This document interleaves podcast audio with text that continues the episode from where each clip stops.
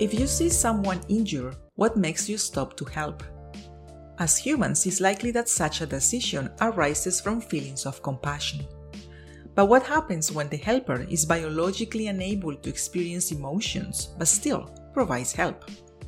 That's an intriguing behavior that the authors of this paper have identified in Matabele ants. Matabele ants seem to live dangerous lives. They're hunters and therefore they get into fights constantly that leave their soldiers with multiple limb amputations.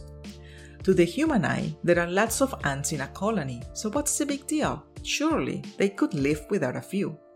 Well, not too fast. Actually, since roughly a third of the hunters of the colony have lost a limb at some point, they don't have the luxury to spare. They have to rescue and care for their wounded. In fact, these ants are very meticulous in how they triage who to carry and how to treat them.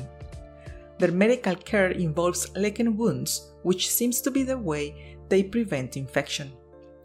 And while it hasn't been proven yet, the authors observed that of those that received this licking treatment, 90% survived. As things stand now, caring for others is not an exclusive behavior of humans when it comes to caring for others for survival, ants might have a strategic advantage worth learning about. Published in Proceedings of the Royal Society. Short title Wound Treatment in Ants.